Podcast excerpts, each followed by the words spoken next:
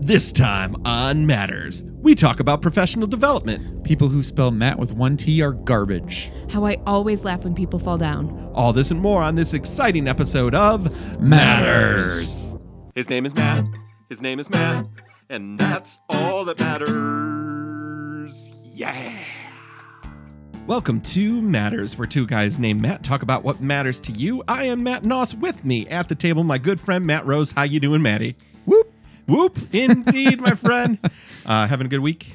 Uh, yeah, I actually had my company Christmas party today. How was it? Um, uh, it's it was at Punch Bowl Social. Yes. Um, I love that your Christmas party is in January. well, d- Well, I know that you're in finance. yeah, we're in finance, and you know, I mean, automotive shuts down in the last couple weeks. Yeah. so a lot of people wouldn't show straight up so- disappear. yeah, so they they have it in the I think the second or third week of January. Um, it was good. You know, everybody got well. Not everybody got to go. My unfortunately, my boss didn't get to go. What? Uh, because Did something I- blow up? Um not literally but yeah you know there were there were things that happened and i was sad she couldn't go because i could tell she was really mad that she couldn't like not that she couldn't go just mad that things blew up and she couldn't do what the man other managers were expecting her to do so I, I feel bad she couldn't go um but yeah work is very stressful right now Same here, buddy. Yeah. Same here. Yeah. Uh, but we have a very special guest on We the do. show today.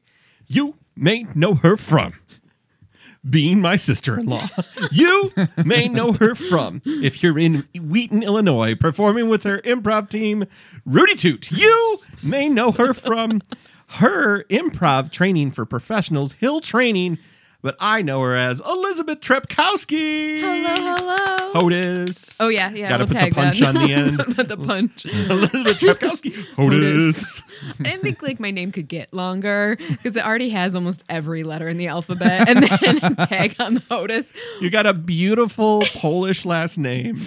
Sans a couple Z's. You got to get a Z in there somewhere. There's there's not Somewhere. a Z in there, so We'll just Well, yeah. tag it on the end. Well, well, it's Elizabeth with a Z, right? Yeah, yeah, yeah. So I got the Z. I just don't have the Oh. X. That is right. I'm missing the X. Though I don't I don't know how many Polish uh, names last names have X's. I don't know. That's a good question. Yeah, it's usually Z and Y are the Yeah. CZY or. Yeah, W Or K or S. Yeah, Yeah. A lot of consonants. in the Lot of Polish them. names. But surprisingly now, Hodis is more mispronounced than Trepkowski. And I got actually I Hotus? got it's like hot hotus. I got hot us.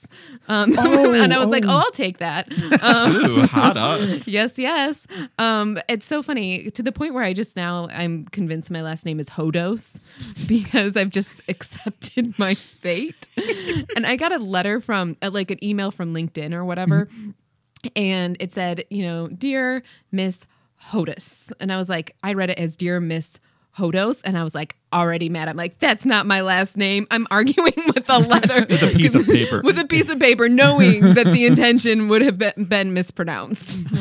you mispronounce it for other people. Yes. It's I- Hodis. Honestly, uh, in my head, I would read it as Hodor. Oh my gosh, yes, for our wedding, we got someone uh got us a doorstop that had Hodor on it because they're like, it's close enough, right? Well, so is it H O T U S? it's I wish. Um it is H O D O S. So I think that's why people think Hodos. Um and um Dan, my husband, his uh really good friend that he's known since college, uh didn't know it was Hodis until our rehearsal dinner. So for, you know, 15 years that she's known him, she always thought it was Hodos until it was pronounced at a rehearsal dinner. Oh God, I I I pronounced uh, Eric's last name, not Hanky, but Wallison. Wallinson. Yeah. Um, I Because you go wool. Yeah, yeah, yeah, yeah. I I pronounced his last name wrong for so long. I spell I miss Dustin. Yeah, Uh, I, I, one of our friends, his last name is, is K U Y. It starts with K U Y, and I would go Koo, but he's like, no, it's like quite- Guy, Kai, Oh, Kai. Kai Kendall.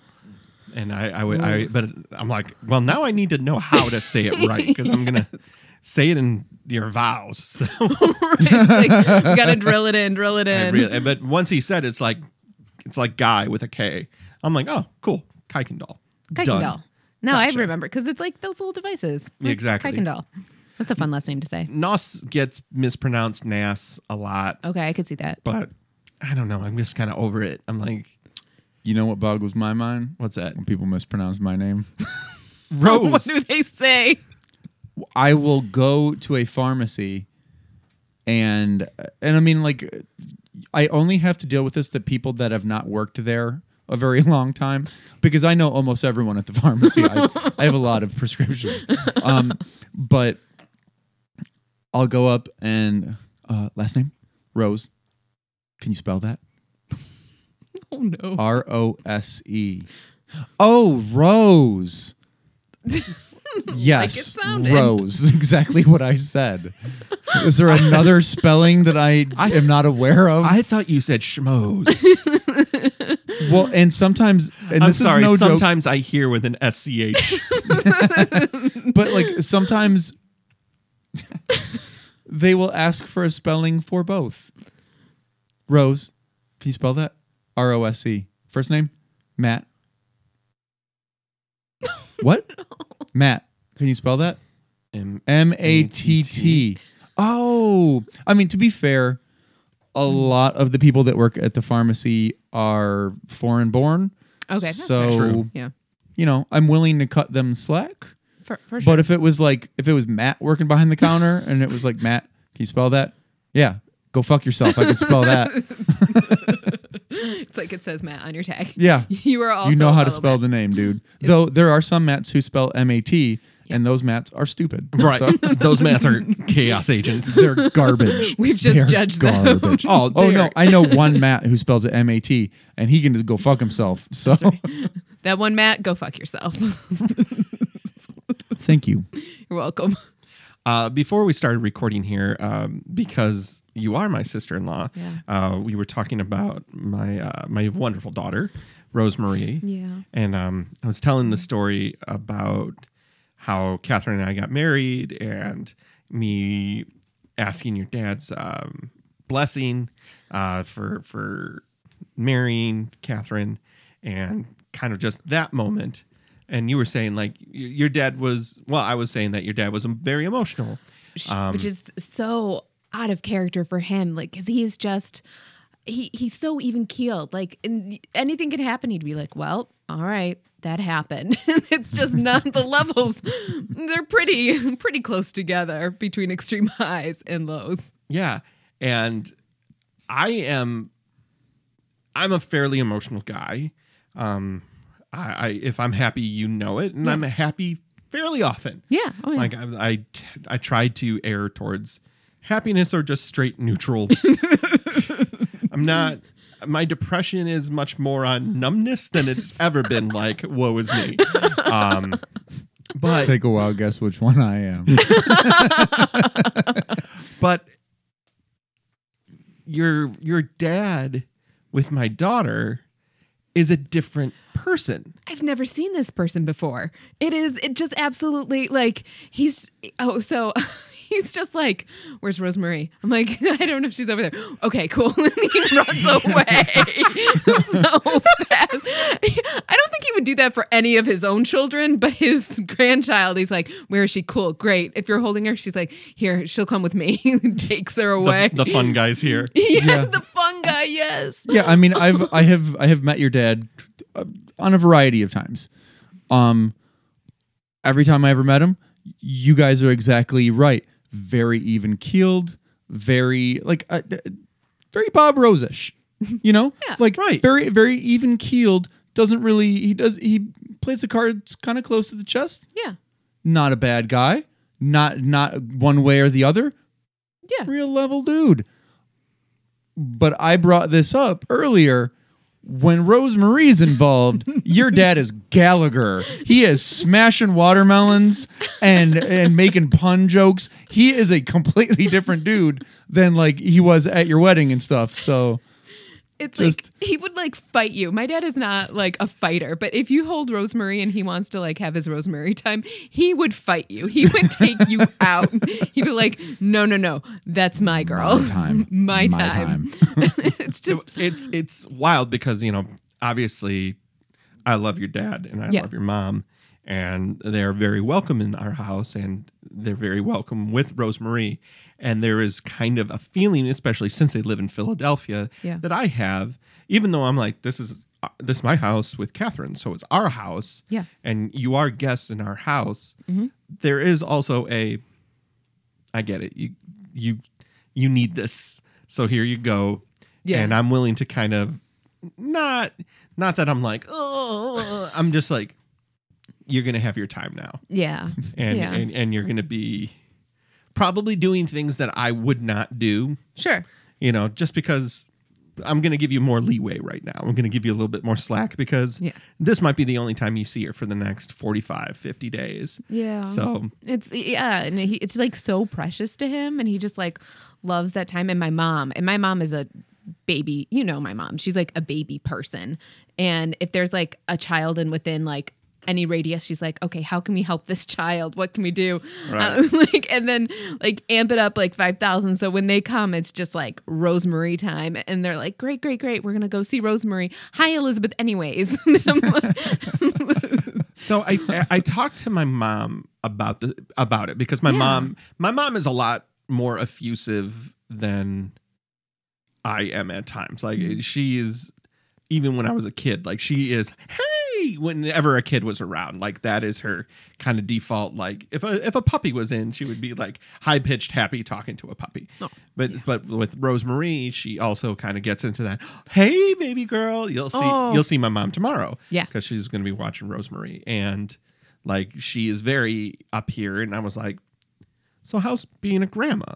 oh yeah. You know, because I'm I'm interested, I'm interested, and she's like, "It's the best," and I I started to draw parallels to why it would be so different Yeah. for your mom and dad because I was like, this does seem to be different. I mean, obviously they're in much different relationships with you with you Mhm. um, because because everybody's older. They are now empty nesters. They are now in a different phase of their life. But I was like, what is it about grandkids? Yeah. And it's totally the elusive obvious. It's right there. It's like it's everything that they get to, to they got to experience with their own kids without the bad.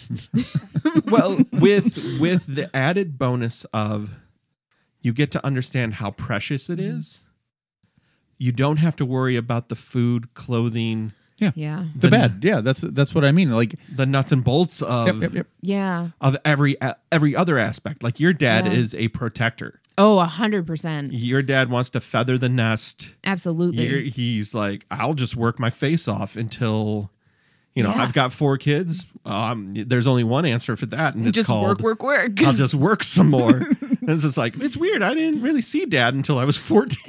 yes. Yeah, that's That's it. That's that's Bob Rose. I mean, like Very similar. I yeah yeah. um you know I I I remember eh, like when I was in little league and stuff, my dad would show up at the games, but you know my games were at six something. My dad would just drive from work to my games Mm-hmm. a lot of times, so he'd still be wearing like his suit and stuff.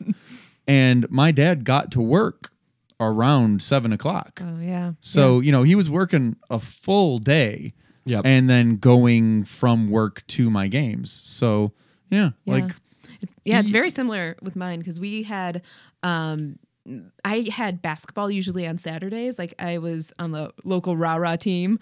Um, I think we won one game. I think that was it. Uh, we but were you not. won. we won. You won one game. There was Just one focus on- game. just uh, when any whenever anyone asks about your basketball career, just talk about that one game. Stellar Don't moments. talk don't talk about the failures. just focus on that one game and how you dunked.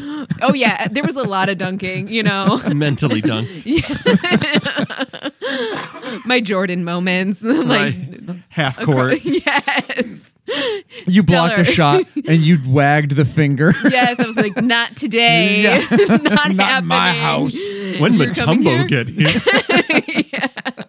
We were so bad. They sent a cheerleading group to come like rock, like support us because they were like maybe they just need to feel supported. And of course, this is like the one game my dad's coming to, and I'm like super. I was super aggressive at the time, and I had like this super bad temper. So my dad. when anyone would be like, "Which child's yours?" He'd be like, "That red-faced mean one that's barreling down the court." Red-faced mean one. So like, and then he'd be like, after the game, he'd be like, "Well, all right." He would just not talk about it. So that happened. He was, I think, slightly horrified. And then when I went into boxing and fought on Fight Night, and he came to see Fight Night, I think that for him was like such a. Well, this is happening. All right. And you know, my dad's levels are like a little up, a little down. He's like, well, I don't want to see that again. As I beat up this girl and break her nose. Oh, dad's- no. And my dad is stand. Oops. Um, my dad is standing next to the uh, guy whose daughter I was fighting in the fight. And he was just like, I'm so sorry for her. I'm so sorry. So it was like, that was the little time I had with my dad was spent with him seeing me in like crazy aggressive sports situations. I'm sure there was a part of him was like, well, she can take care of herself then. We're good there. It's like I did my job. It is it is odd. Not odd. That's such a weird word to use, but it is like because I just watch. I like watching how people react and like it it's interesting because like when my dad uh, met Rosemary for the first time, Mhm. You know, my dad is um not the best. Um I still love him because he's my dad, but really the the the the the whole thing is super strained. Mhm. And uh, if Matt never sees him again, it'll be too soon. Mm. Um, I I would put it in even harsher way, but Yeah. yeah, that's Wow. Yeah. so when he met her, he held her like if I handed a baby to someone who had no idea how babies worked. Oh no. so. In other words, me. well, like, well, I I handed, I let Dougie hold her for a minute, and Dougie has never held babies, and that's what he said. Yeah. And he doesn't have any children, and Mhm. so for him to hold a baby like he's never held a baby before is exactly what I would expect. yeah. And then I watched my dad hold this baby like he's never held a baby before, and I was like, wait a fucking minute. He has two kids. He has two kids. I'm like, and I know I've mentioned this on the show before, but it was it, like really rung a bell with me. Like, mm-hmm. I had to talk to my mom. I'm like, Yeah. did he hold us when we were baby babies? I mean, like I remember older, yeah, there was plenty of hugs and all of that stuff, but like when we were baby babies, he was like, nah, Really? no. He was like, it took him a long time to even be. Wow. I think it was like once we could listen and understand and give him the pulpit that he, the He audience, so desperately wanted He desired that the, au- stage. the, audi- unquestioning audience. Oh, yeah, no. Yeah, like Exactly. There's, there's pictures of my dad like holding us and stuff, and like having the head supported and stuff. Yeah. Mm-hmm. Where it's like, I think back to that, but I also think back to the fact that I think he was smoking a pipe. So here's the baby, and then like the pipe off to the side, where it was like, eh, it was early '70s, whatever. And the baby's fine. No yeah, like uh, Sarah, um, Sarah Klein, uh, talked about how when she was a baby, her dad was changing her diaper and smoking a pipe, and the pipe overturned and it dumped hot tobacco right in her crotch. no, no.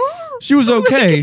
she was okay, but her dad freaked out Oh, yeah. and w- I just I can't even imagine where it's just like whoa like I mean like you just saw my panic state where I just waved my arms back and forth like I'm trying to put out a fire like ah wh- uh like do you pick the baby up and shake it up and down to get the stuff off do you like smack the ashes up? what do you do at that point yeah I I would just make sure that I always walked around with like a big jug of water so it's like no matter what happens to this baby there's a jug of water here You could put out the fire real Yeah. fast. or just like Strop if if the if like I don't know like a thing of bleach fell over on the table. It's just like splash that baby with water. Okay, so this this this goes down to some basic parenting called "Don't smoke pipes by your children." Yeah, I mean, that was that was a uh, that was a different time. don't, Don't- pour the bleach on. Don't, yeah, don't Can't use stop, bleach drop, and roll that near, shit. near babies. Um, get get them gates up. Get, Get the gates up. Get the gates up. Put the bleach on a different shelf. Yeah, just remember that like when we were little kids, they didn't have the gates, No. and like you know they didn't have a lot of the stuff we have now. no, they had So- wishes. They had a lot of wishes. Yeah, Like Kids are gonna be fine. no, well, Run, run them in the street. No big deal. there Call was some there was an element of like ah Mhm. get Bill's character. Yeah, yeah. Well, dig so- chicks, dig scars. hearing my mom tell the story of how a neighbor brought one of us home when we were little kids we made our way out the front door when like my mom was washing dishes or something oh sure. and a neighbor she did not know brought one of us back. Where my mom was like hey where'd that one go? Oh no. and a neighbor was i mean there weren't that many neighbors in the subdivision at that point. So it was like all right process of elimination probably that house. And so they brought the you know, I think it was me but it, i you know I, I was a little kid so I, I, I don't remember. Or it was Yeah. my brother or sister but they brought it my, my mom was just like oh my god it's like oops.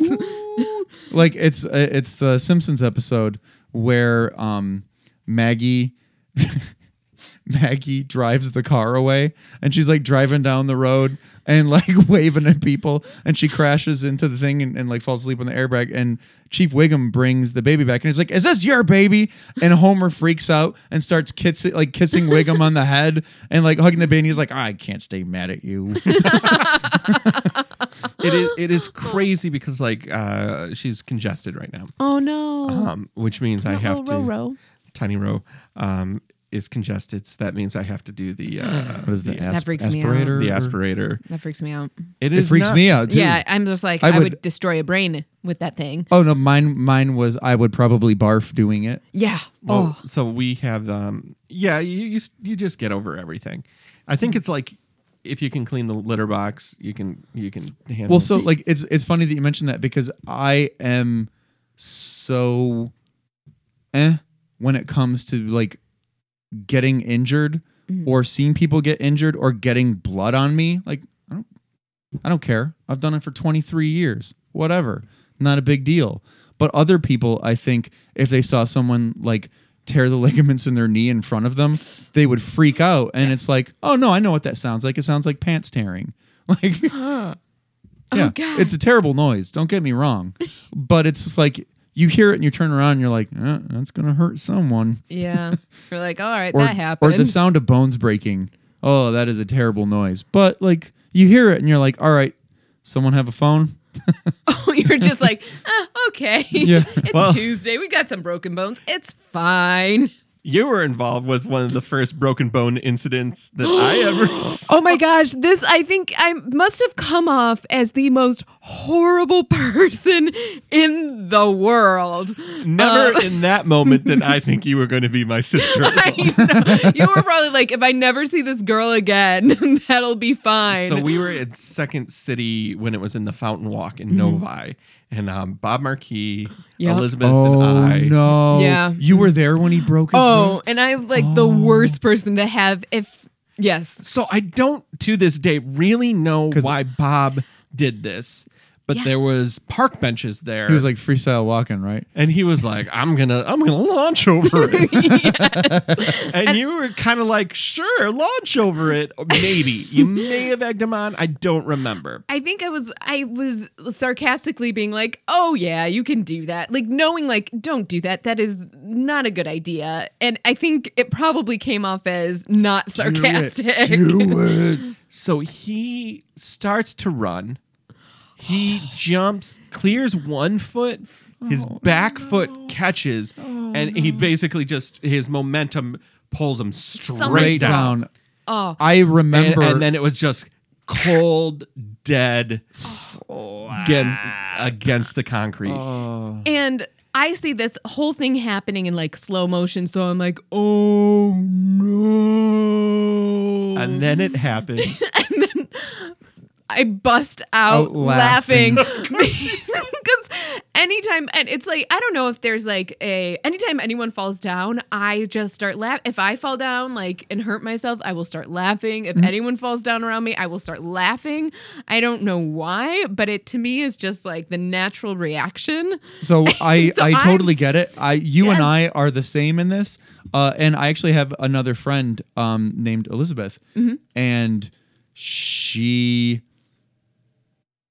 her reaction to really stressful situations like when someone in her office had a heart attack is to laugh. Yeah. it's it's involuntary. She just starts laughing and everyone was like why are you laughing? Bill had a heart attack. And she's like i can't, can't explain it. You can't It's help more hysterical reaction than yeah it is. yeah. That's a hundred but percent. so so for me i have laughed during injuries Mm-hmm. so many times and people are like this guy is out of his mind um where the, i the injuries that make me laugh are the ones that are just dead pain. Oh, yeah. Like if I, if I'm at a table and there's a and there's a hole in the center and you hit that space between your knee and where like the kneecap Yes. ends but your knee's still there Ugh. and you like you slide over at full body weight and you rail it and you do it more than once. the Berkley front, which is now closed, used to have tables that had that pole in the center. And I remember I'm scooting over and somebody else is coming. So the first time I scoot, rail it, and it's like, and it's that is that sound. It's oh, oh, oh, oh, that is Yep, oh yep. that is pain. Yep. that is what pain feels like. And then the second time, oh, it just keeps happening. yeah when i was again. when i was working on my uh my one bathroom i was taking pieces of wood that had been up and i was splitting them in two. And you know i was just doing it with my hand. And i had like a garbage can and i would just smack it in the middle and the two pieces would clap and, and fall in. And there were nails in them and just this one piece i wasn't paying attention when i put it up and i smacked it and the one piece came up and it hit me right in the face and the nail missed my eye by about a half an inch. Oh and it actually i actually have like a little scar up there. It hit me and i fell on the ground because i could feel the actual wood hit my eyeball. And then i just felt like the the sharp pain of a cut. And I was rolling on the floor in my garage laughing. And like I opened my eye and I could still see and it was like, ah, I'm fine. And then I just died laughing. And I got up and I was like, "You are the dumbest person ever," and so lucky. And then like I got the next piece and I turned it down and I very gently smacked it in the middle and broke it and moved the two pieces and then like put my goggles on and it was like, "Not again." Like, We're just gonna keep going. Oh my gosh, yeah. So and so Bob like launches over this thing. This whole thing's like happening in slow motion. I'm dying because it's just can't. I can't not Well, and you also you're not really sure what happened. You just saw a dude eat it. eat it like so bad, like a somersault in the air, and Bob popped up like so like fast. nothing, Nothing happened. happened. Nothing happened. Yeah, and so I thought he was okay because he kind of looked around like uh, what's But- the telescope like, kind of looking from one side to the other, like Periscope. periscope. Yeah, But wasn't his hand like wobbling like Oh. jelly? Oh, it was in retrospect, it was like I, we need to go to the emergency room. yeah. But he's like, he went home. I didn't know. Did he go home? He went home and he went to bed. No. And he woke up. And it was like it was like my hat was on his I'm sure. oh, So then no. then he went to the oh. doctors and he's like, I broke my arm last oh night. oh my gosh, no, oh, no. Oh, man. Oh God. Oh. At least at least it wasn't one of those terrible breaks. Like I know that you've seen them and I've seen them where like it'll break in the middle but it's a clean break and the arm just turns to jelly because there's nothing keeping that bone on. It is the worst thing.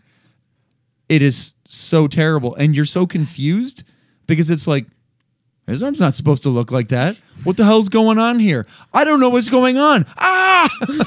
like Freak you, out happens. y- it's it's like you know the the stages of grief. It's the stages of what the fuck is wrong with that guy's arm. It shouldn't be hanging up. It's like, Yeah, oh, it's- it's, over there. That's, It that's, shouldn't- that's it really should weird. be. It's really weird. no, it's like that's no not, arm should be hanging off. That's that's a good We have a hard and fast rule here. If it's Yeah, like- hanging off, we're gonna fix it. Yeah. just so you know. Yeah, like all you got to do is is just Google like skateboarding accidents. Oh my god. You'll you'll find a lot of those videos. Oh my gosh. Let's not. Don't no, I don't recommend it. It's just it's a thing that could happen. Don't follow that. Don't follow that whole man. I can't watch people falling down because it makes me laugh too hard. And it's so like even though I'm like that looks so painful and then I'm laughing and this is just not Oh, normal. man. This is not a normal human The- reaction. The, first time that I had ever seen uh, Takeshi's Castle. Yes, I don't oh, know Takeshi's Uh, Castle. So, have you ever seen Wipeout? The No, the show where like people have to run an obstacle course and they're like bouncing off of stuff and, and all that. what what year was that in? Was that in like Wipeout, I think. Was in the 80s? American version was in mid 2000s. Oh, okay. No, I've never seen Wipeout. Like American Ninja Warrior is still on, okay, yeah. but it It was precursor? But, but this was kind of like a little adjacent, like because Wipeout is much more focused on anybody running. And it's it's Put much me more in, coach. focused. I can do this. exactly. it's like- much more focused on comedy than it is people legitimately making it all the way through on skill. right. To like me, you, I can just see myself eating a brownie, taking my brownie, taking a swig, swig of soda, and being like, "I'm ready, coach. Here we go." that is that's Wipeout. That is that is literally what they do before they run. oh is- no, As in like the Takeshi's Castle thing. no. it was it was Japanese people, and they would get them to say something before they run.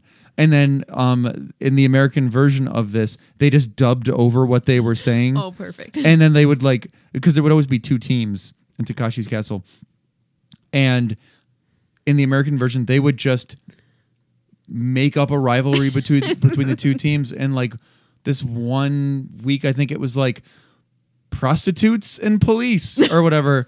and so like the one person would go up and it would be like, I'm gonna prostitute forever. And then the other person would be like, I'm gonna catch you. Hooray. and then they would have to run this obstacle course. And these people because they built the obstacles so people didn't get hurt, yeah. they just bit it. and like their faces are bouncing off No. of stuff. They made Wipeout essentially the same thing, but they, instead of Takeshi's Castle, they just made it like a fake ESPN show. So they had like the two commentators giving like running commentary. So- Um, they they focused a lot more on on people getting hit in the face with things, usually balls. Um, It's classic. the first time that I saw it, I was in Ypsilanti, and I I think I was the only American at the party. The rest of the people were Turkish, so they're all speaking Turkish and, and whatnot. And I was laughing so like have you ever laughed so hard the back of your head is cramping? Yes. yes. Yeah. That was because they were having a marathon because it was like a holiday, like maybe Memorial Day or something. I thought the back of my head was gonna fall off. I was laughing so hard, and like people would walk by and they'd be like, "What's wrong with that dude?" They're like, why? and they'd be like, "I don't know, he's watching some show." And then a couple people would stop and they'd be watching and they'd be like, "No, I get it now. I get this guy. This guy is all right." This guy's good. He's not going. Like, what does like? I laugh so hard at old, um, like game show bloopers, like the mm-hmm. outtakes of the bloopers. If I'm ever having like a really bad day or something just not going well, I just watch like reruns of newly the Newlywed Game bloopers, and the things. Be- in the butt. yes. All the time. They- my favorite is when someone's like outing, like you know, They're they're crazy. the the in the butt is potentially one of the funniest things Well, I think ever this put is on it. TV. Oh, that and it's just like the deadpan and the straightness of them just being like in the butt. And you're like, no, they did not just say that. How how could they? Why would they even think that was remotely part of the answer? And yet this is what the answer is. Oh, it's just so wonderful. Or when they um they ask questions about like, you know, their sexual past and you know, they're talking about living together. It's just like my mom's watching this. it's just all the stuff that they talk about is just oh, love it. Oh. The the most peculiar place you've made whoopee in, in the butt. is the butt? so good. Or and the other one's like uh the other guy uh there was this couple and they're like what's the most peculiar place you've made whoopee and the guy's like oh you know at the drive-in and his wife goes we've never done it at the drive-in like oh no I, I thought he was asking like me as a person, right. not us. good save good save that's definitely gonna get you oh it's just wonderful. Did wonderful you just high five yourself? Maybe. I did it. You didn't. No one's judging a high five to yourself. Sometimes you just need, if that's the kind of day you're having, just got to high five yourself and keep going. Matt and I watched a bunch of uh, Rough and Rowdies last night. What's Oh. up? What are rough and rowdies? Now, rough, It's it's idiots punching each other. it's it's three minute or three one minute rounds of just absolute idiots throwing haymakers. just haymakers.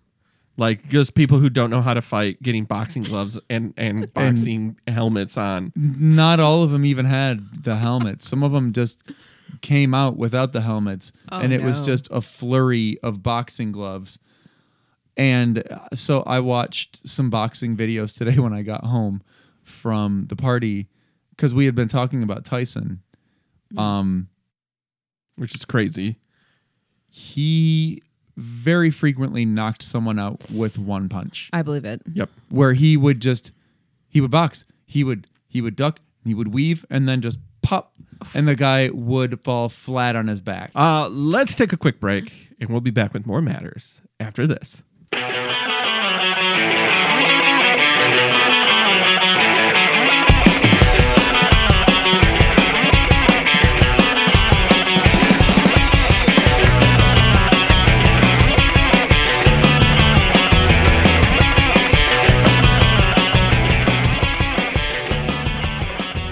Welcome back to Matters. Uh, before we get into the last section of the show, I have to ask you about Hill Training. Oh, yeah. So, what is going on? What is this? What is this thing? What is this thing, this magical, magical th- place called Hill Training? Um, it's a company I founded.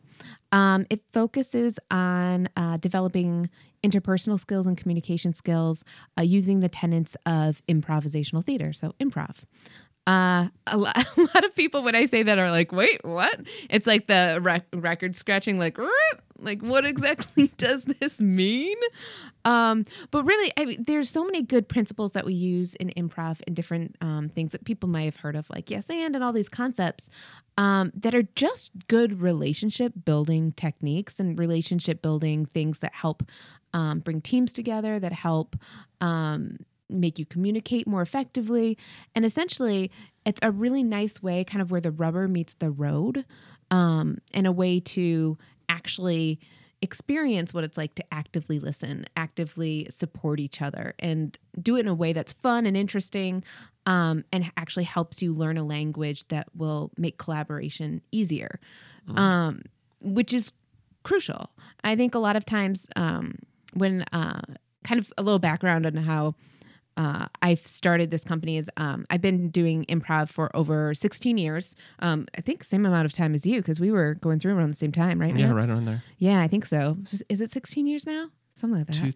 2002? Two? Yeah, I think it's 2002. A Yeah. while. A while. Oh, We've been around. the earth cooled and we started improvising. That's right. One, d- one day I'll get better at it.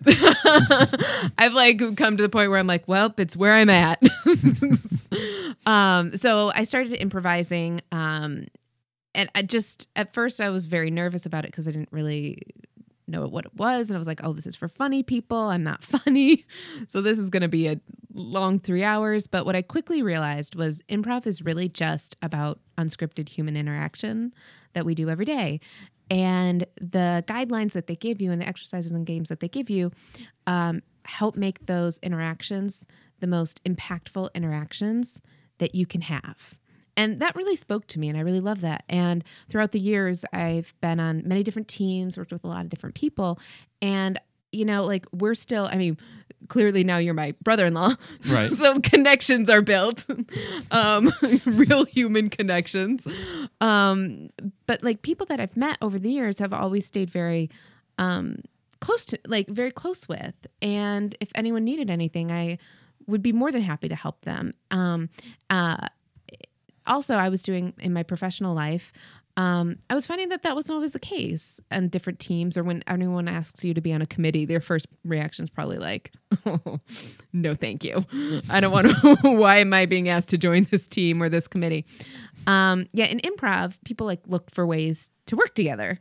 Uh, it's something you want to do, and so I was noticing this like difference in the way teams worked um, between improv and just you know my professional life. Right. uh, which you probably see all the time Oh yeah, it's yeah. it's insane. It's almost like a different world. It is a different world. yeah. And it's like i'm the same person. How how is this? How does this happen? And i think that was what really um, piqued my interest. Right. I think when I hear when I hear that because as an improviser, as somebody who's gone yeah. through it and and does it and knows the benefits of doing it, there is pragmatism Mhm. in business that tends to eschew it. It tends to be like that's stupid. Why am I going to do uh, stuff that funny people do? right So I'm sure you come ag- up against that when you Mhm. talk to companies or you talk to individuals that you're going to coach or kind of Mhm. come in. How does that work for you? Like, Mhm. what what do you start telling them? When people are say like oh that's why am i doing something that would be for someone who's right, funny like some yeah yeah, because some people are just so analytical and bottom line driven, and Yep. like uh, they're not. You know, some people are, like, earlier today we were talking about, or just earlier we were talking about your dad's pretty even keeled dude. Yep. Mhm. For him, he's not going to be like, "Why am I going to play zip zap zop?" I don't under- understand why I would ever do that. That is, no, I, I feel silly I feel silly, and I I do books and numbers, and yes. I understand this thing. This is my world. So, what is what is mm. the value proposition that you give those Yeah. types of people? yeah That because you've had success with this and Absolutely. you and you've done it like, and I don't think it's convincing them Mhm. to change their mind. no no it can't be But how how do you talk to a person like that, or where do you get them to see the value? Yeah, sure. I think that sometimes we can we can be bottom line focused. We can have all of that and that's great and we want people to be that way. We want them. We need those analytical thinkers. Um, but what I found really interesting in um, is that 75% of your I think actually it might be more close to 80%, but I'll be conservative. I'll say 75% um, of your job success actually is dependent on your soft skills ability. And that when I read that, when I first started learning about that, it kind of blew my mind. So only 25% of your job success comes through your technical skills. So, So even where did that come from? so that is actually from there was a Stanford research group that did a long study, and I I can't remember how many people over fifteen hundred I think participated um, in this study, and they found that over time, the job success actually depended on your human skills, and how often do we actually practice our human skills? Like how often do we practice listening? Human skills. human skills. Human skills. you know, just those like human. Yes, the- uh, just like those, Huh. You know, those little skills. but how often do we practice actually listening to each other or building trust? I think when we put together Twice a week. twice a week.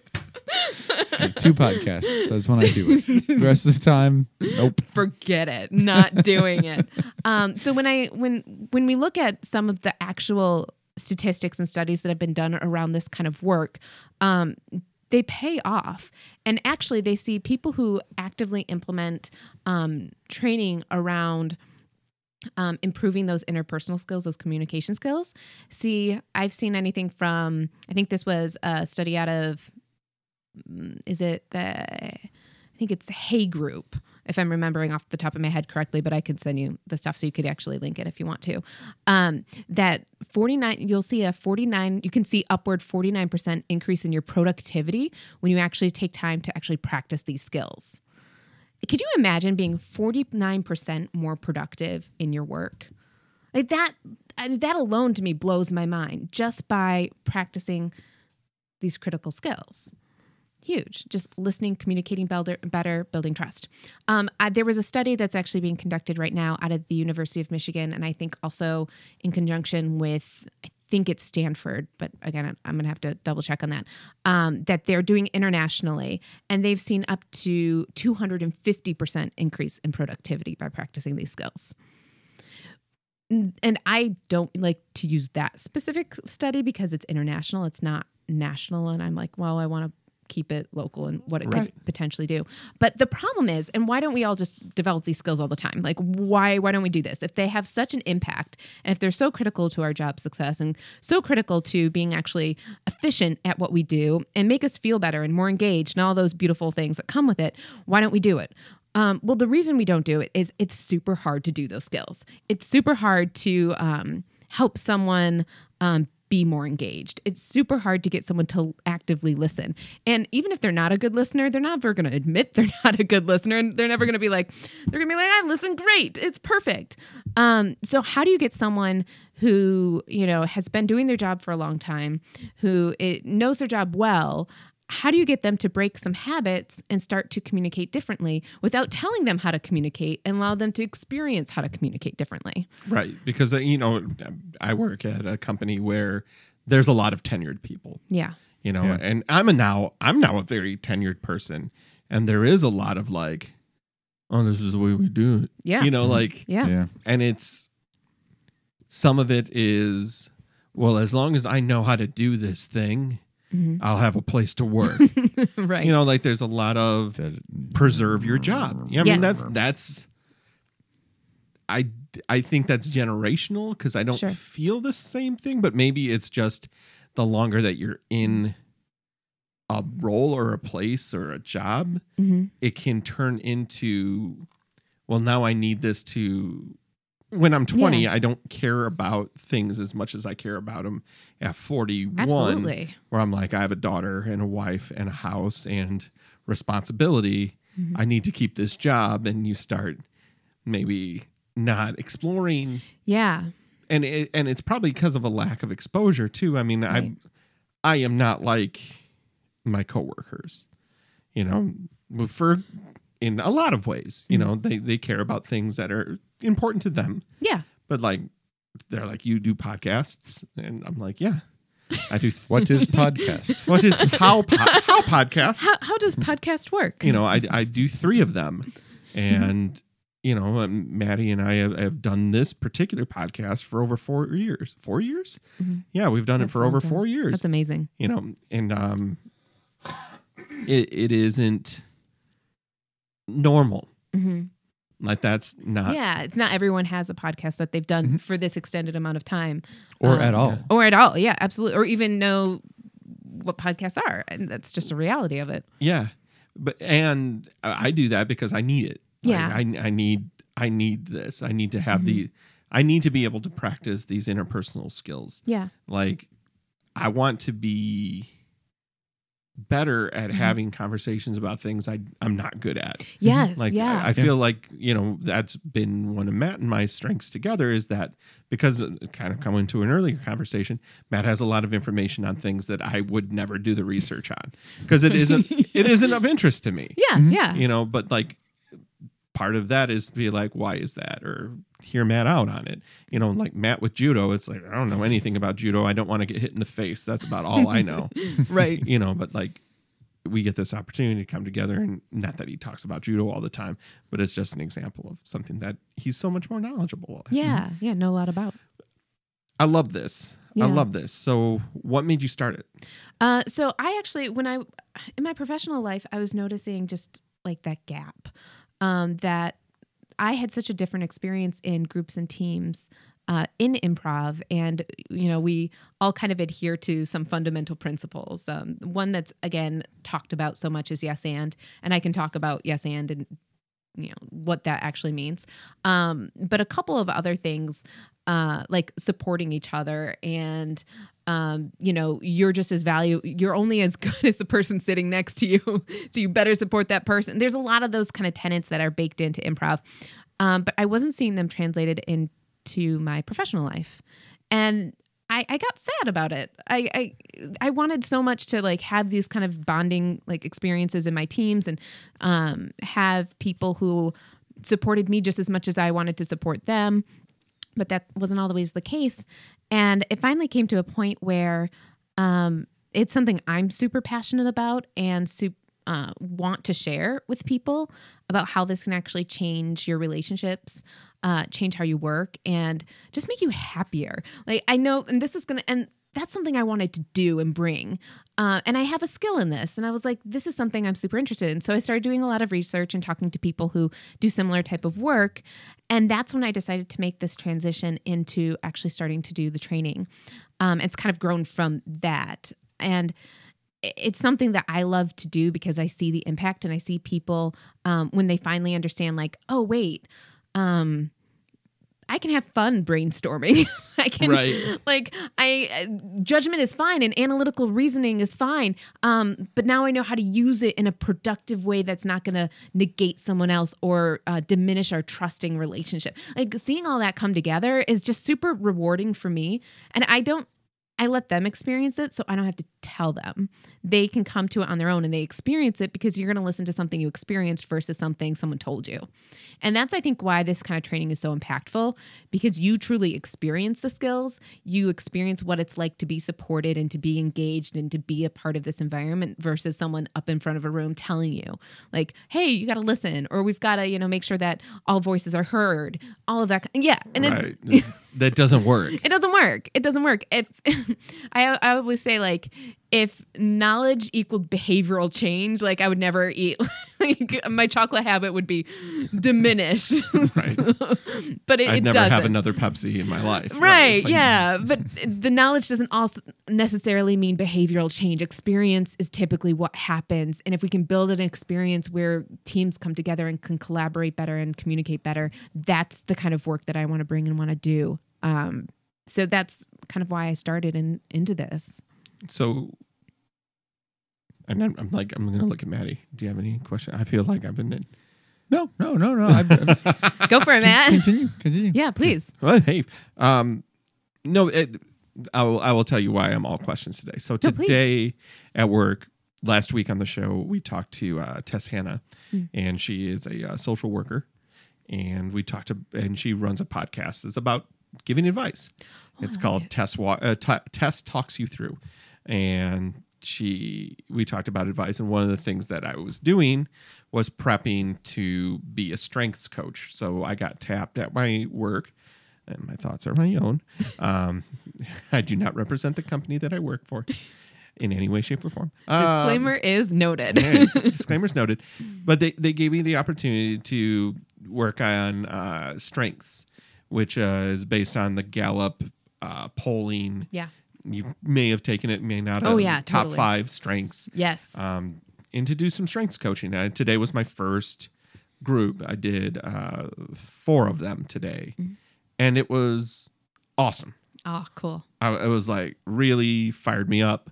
Really was like, this is the coolest to kind of just talk to people about their strengths and develop an inter- interpersonal relationship with these people. And because I know this about myself that I need to, I need this. I Mhm. need, which is like, I need to come together and connect with people Yeah. in, in, in what I would consider a personal way. Mhm. E- even if I don't relate, Mm-hmm. you know and i think that is something that i keep learning is like oftentimes we'll take a look at relationships or mm-hmm. relations or relating and being like you like to smile i like to smile We're the, there we are but it, it isn't like that no.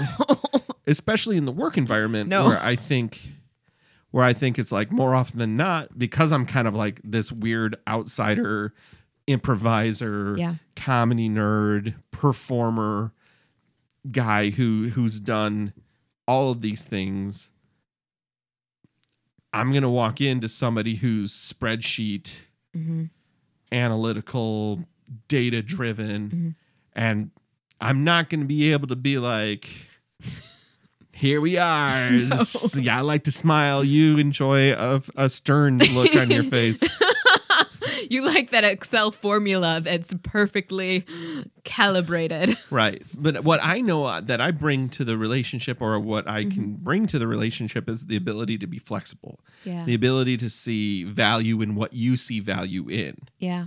like because it's Huge. not and it's not for us you know it is like as an improviser it's not for me to judge that thing that you're into No, never. it's really more about for me to support that thing Yep. and to add to it yes. Yes. and by adding to it then we can then we can make it something else yeah. and even if it's wrong right Mhm. like because it's work There is Yeah. workflow can go poorly or it can go well like there there really isn't tons of ambiguity Mhm. when you're actually doing the work Right. yet at the same time there's room for the and Yeah. the additional like hey there might be some what i liked about the strengths piece is like there Mhm. probably is somebody in this group who has a knack or a strength or Mhm. a something Mhm. you know plants use this all the time like everybody on a line does the same type of work but somebody might just know something or have a knack Yeah. at he can put on this thing three times faster than everybody else Oh yeah. and he has the same tools the same equipment it's all the same but this guy hmm is faster Yeah. why is he faster Yeah. and it's like because he has a knack at it Mhm. and then they base training on that knack to be like oh okay let's share information share the best practice Mhm. oh you know yeah i just hold it with my elbow like It's like awesome. Yeah. what does everybody else do well, they hold it with their hand that's dumb because you need to be able to hold this too so i hold both of them at the same time and i get to screw everything in at once Yeah.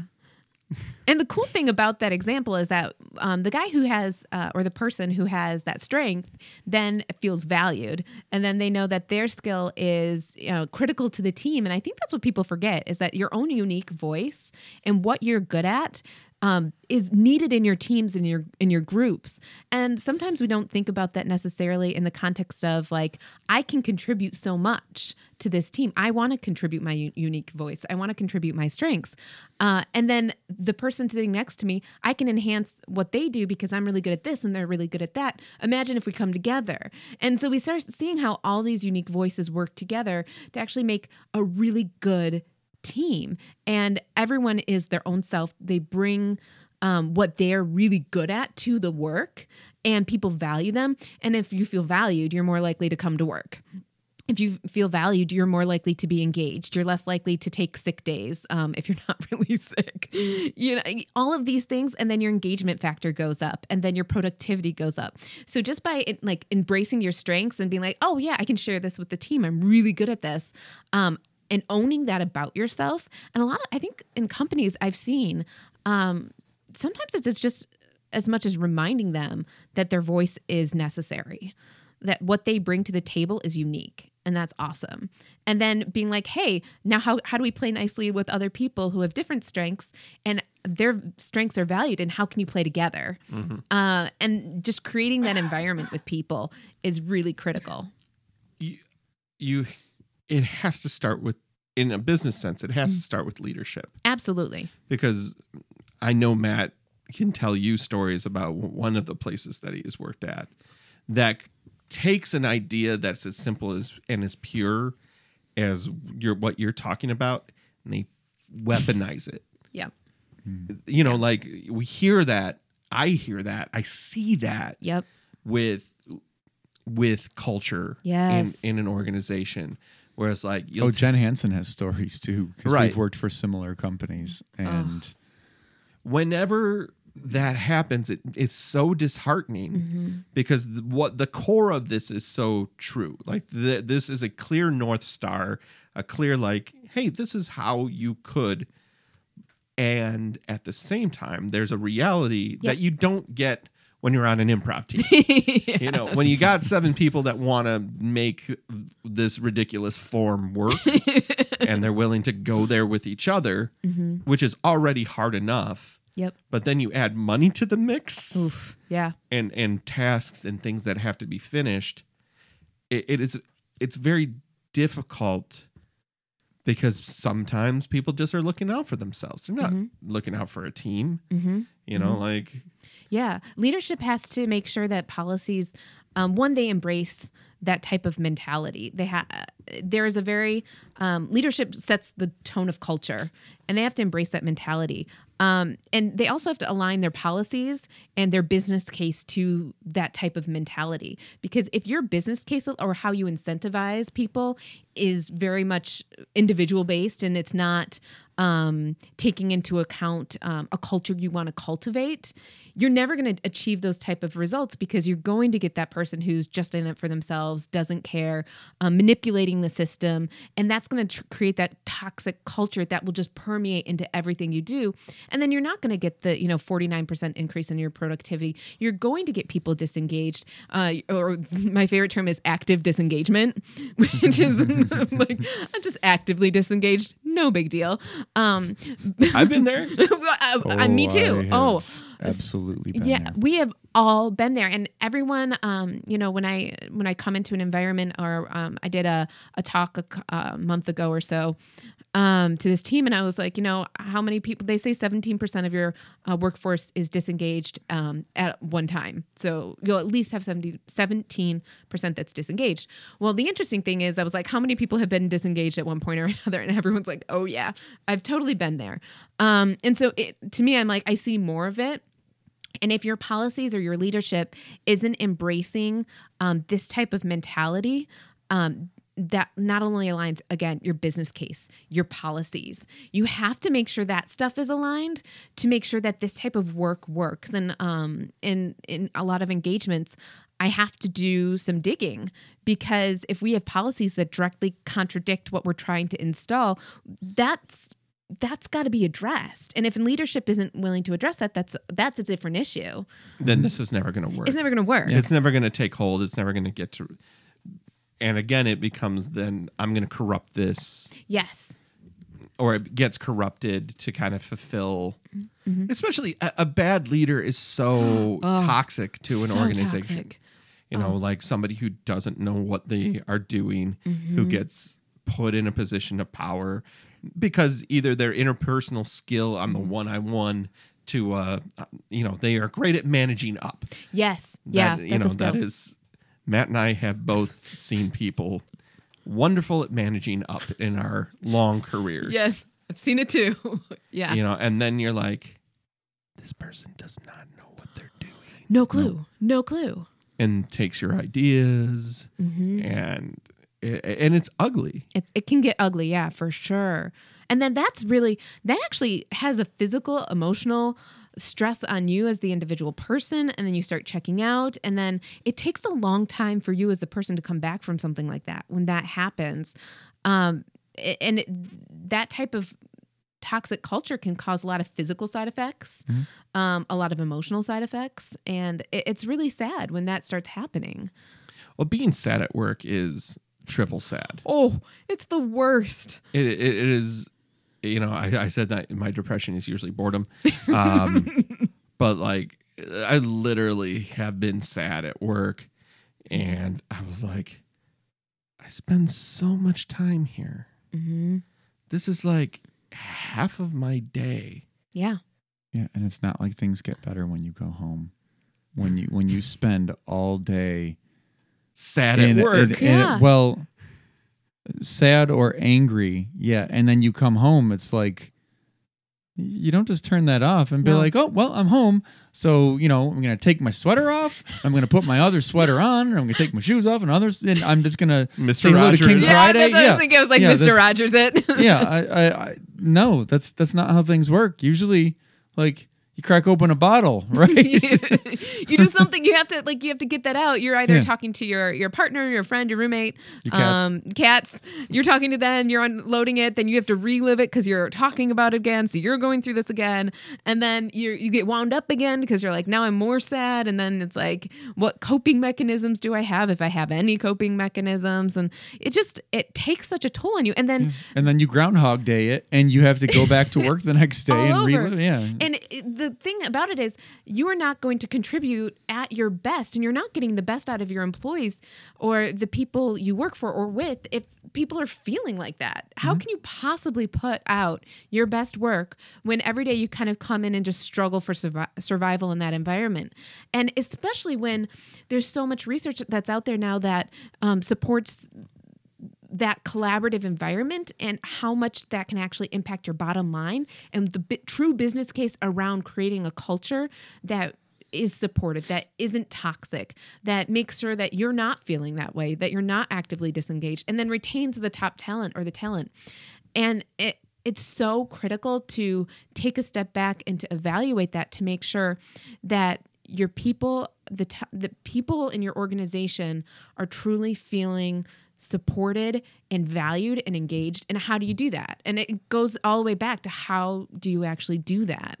And again awareness is great. You have to have awareness. Mm-hmm. Knowledge is great. You have to have knowledge. But you also need experience. You need to experience it. You need to experience what it's like to be supported or to do the supporting. And how do you create language around that? What kind of language can you use?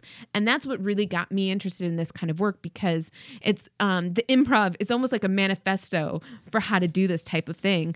And it brings that language it brings that experience it brings that like self-awareness that comes of actually being like oh i actually kind of get what supportive language is or i get how i can actually if someone's trying to solve a problem that maybe i'm like i don't know if that's such a good idea or if i don't know if that would work. How do when and how do you apply your judgment to make sure that we can enhance this idea to where maybe it would work or explore that idea or take it in a different direction if we need to? But like if you just if matt if you said to me like elizabeth i think i want to do that and i say no right away what how do you feel? Well, I'm never to talk to you about anything I want to do again.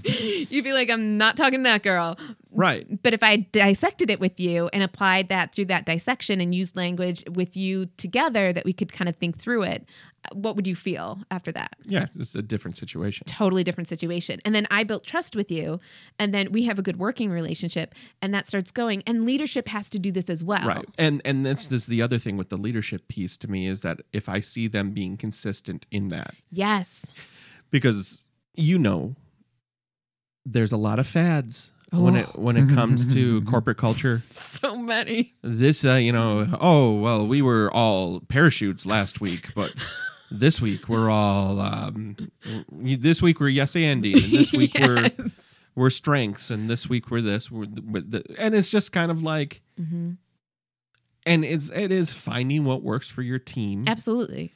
and at the same time like if you change too often Oof. nothing sticks and Nothing. you're like It's a flavor of the week. right and then it's just like you get that this Mhm. bullshit again Yeah. yes. this Yeah. this this garbage what are we dealing what are we why do i have to do this Yeah, and that that's the type of thing that y- leadership has to be very um consistent in it. And also people have to understand like when we are talking about building things that actually will make you feel better at work and make the company culture feel more supported and uh, supportive sorry um and just all around um going in a direction that you that people feel good about.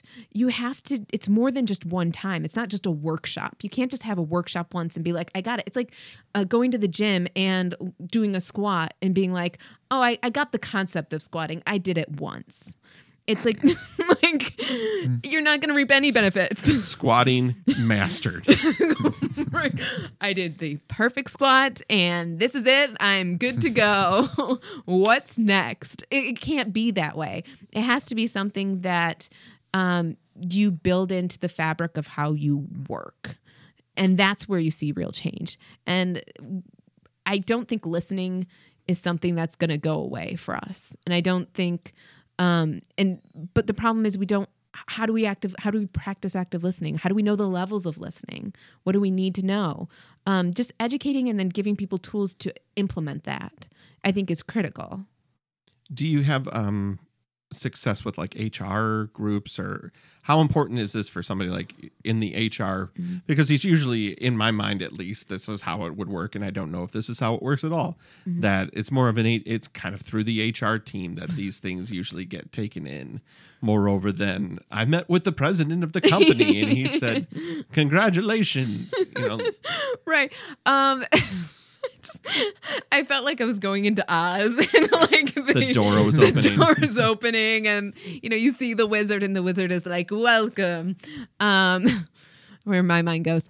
Um no you do a, you do a lot i do a lot of work with um, people in training and in hr but i do actually work with um, leadership and teams uh, and then kind of through them also start working with the training departments because there's kind of two two parts leadership has to be involved uh, and i really feel that way because just to your point earlier if leadership's not on board it's not going to work it's not going to work. Um, and then training is really good to get involved because the training department, I'm one person. Um, you know, I can't be everywhere. Uh, and I'm not in the day to day running of the company, but the HR department, the training departments can. So I give them tools to help um, continue that learning. They, I think the, the buzzword right now is like micro learning segments. Um, that's a big buzzword that's out there. It's like, how can we give them little chunks to keep uh, this learning path going or keep developing these skills? right Sure. yeah. So that's something. do but, we have a, a, a CBT for this that I can put in my LMS right? Yeah, and then you're just like, what? what okay, yep, hmm that's Yep, it. I'll figure it out. I'm totally figuring that out. Um, but you know, working with those departments are, crit- um, you know, I do a lot of that. But again, I actually um work with teams and leadership. I would say almost more so than with HR. HR is kind of brought in. Mhm. Um, and I think that's really telling. And when companies or leadership brings um, someone like me in, I think that's very encouraging to me because that says there's buy-in and there's want and there's a desire uh, to see something like this actually help people just engage more and feel better and feel more productive and contribute their best work. Um, so when that starts happening, I start. That's when I see the most improvement.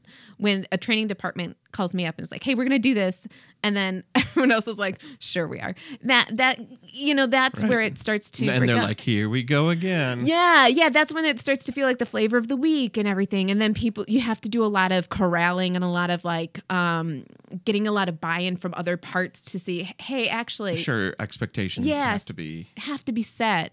Uh, so when I actually um, work more with leadership, it's very encouraging to me because then I know that this is something that can really have a fundamental impact on the business. And again, they have to find that business case for it. They have to understand what how that's going to impact the bottom line, how a change like this would um, play into their culture and into their company. If not, it's going to be a flavor of the week. It's going to go by the wayside because there's not a direct impact on their business Right.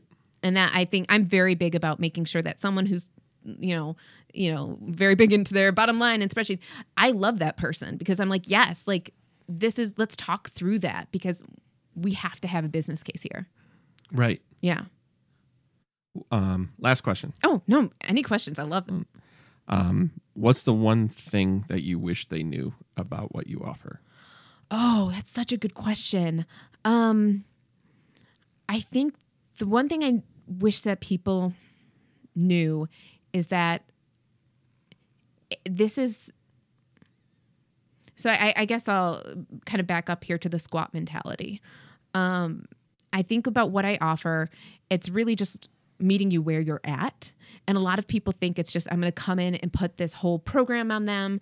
And, you know, we're just going to run it. And I'm going to run this program like I do. I, I can't do that. I have to understand your business. I have to understand you.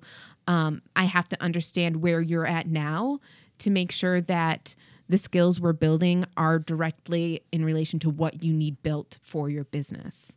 And a lot of people don't think about that. When people think about, oh, active listening is active listening is active listening, I'm like, well, maybe active listening isn't the problem. Maybe it's the language that's the problem. Maybe it's something else that's the problem.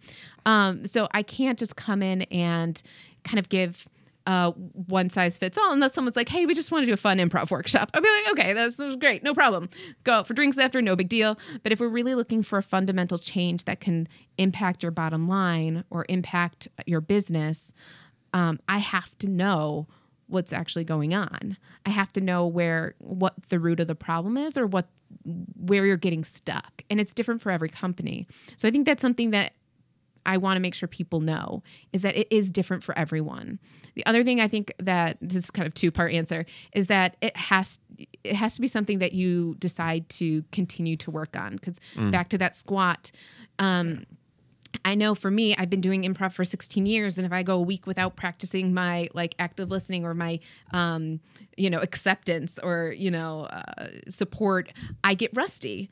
And I've been doing this 16 years. I train this. This is a big part of my life, um, and I still get rusty. So making sure that people understand that this is a muscle. These are exercises you have to want to do, um, and then allow yourself your own time to grow um, you know, everyone's at a different quote unquote fitness level. It's a terrible analogy. It's fine. You're fine. it's a terrible analogy. Um, I just judged myself and I, I shouldn't. Um,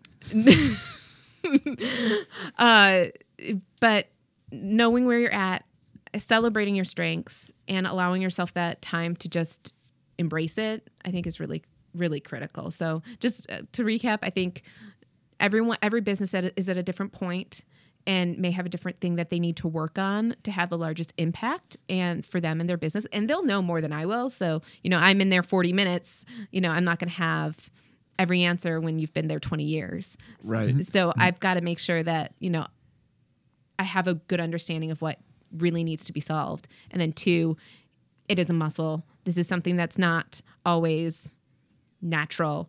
So how do we practice that? Perfect. How do people find out more information? Oh, you can go to my website. It's hiltraining.com. So it's H I L and then training.com. So there's only one L in Hil. Uh, so you can go to my website. I'm also on LinkedIn. You can find me under Elizabeth Tripkowski. Hodis. Hodos. Hodos in the house. No, that was another self judgment. um, but that's, yeah, that's where you can find me. That's awesome. We have reached the part of the show where we talk about what we are into this week, speed round style. Uh, Maddie, you got something locked and loaded? Uh, I have been watching uh, season three, Young Justice, Punisher, and playing a lot of Hawken.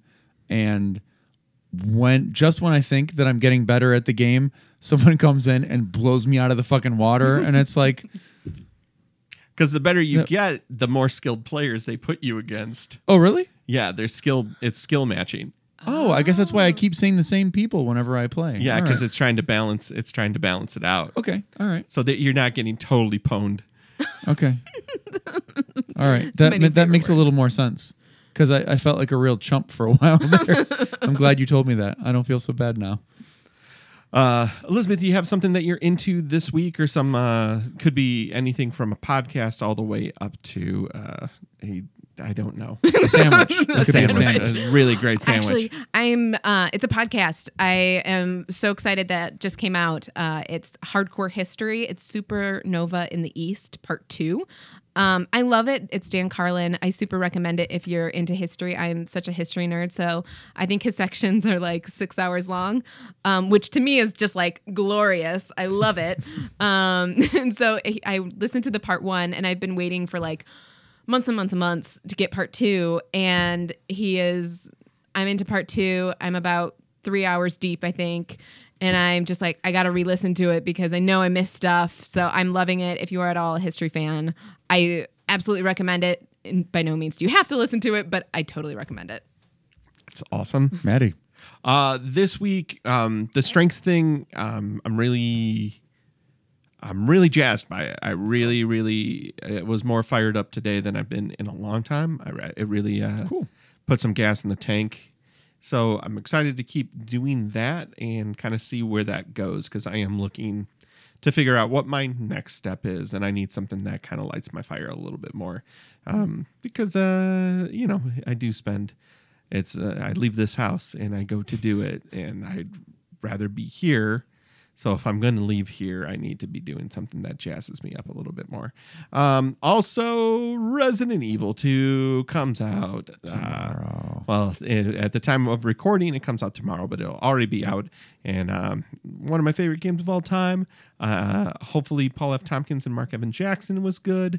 I'm seeing that. So I would imagine. Oh, that would would be so imagine it fun. Yeah. Oh, that's gonna be awesome. Yeah, yeah, yeah. So super excited about that. Um, you can get in contact with our show at MattersPod on Twitter, at MattersPod on Facebook, Facebook.com, Facebook.com slash MattersPod. Um, I am at Matt Noss on Twitter, I am at Karate Dracula. and I'm not on Twitter. I'm so sorry. but you're on LinkedIn, I'm on LinkedIn. which is exactly where you should be. That's right. Uh, is exactly where you should be for the professional set. um, Elizabeth, thank you so much for coming out. This on. was so fun. I'm so glad uh, I got to be a part of Matters. I'm glad. I, I know this is going to sound weird, but whenever I try a new non-dairy product, I think like, way. oh man, I'm gonna have to tell Catherine to have her tell her sister. Send it my way. yeah, because like if it's good, I want to be like, hey, she should try this, and if it's bad, I want to be like, hey, don't eat this. It's not worth it. Yeah, Not don't do it. Uh, for those non-dairy people out there, I'm with you. I feel Yeah. your pain. we'll share those delicious treats when we can that are dairy-free. and we will share a new episode with you next time on Matters. His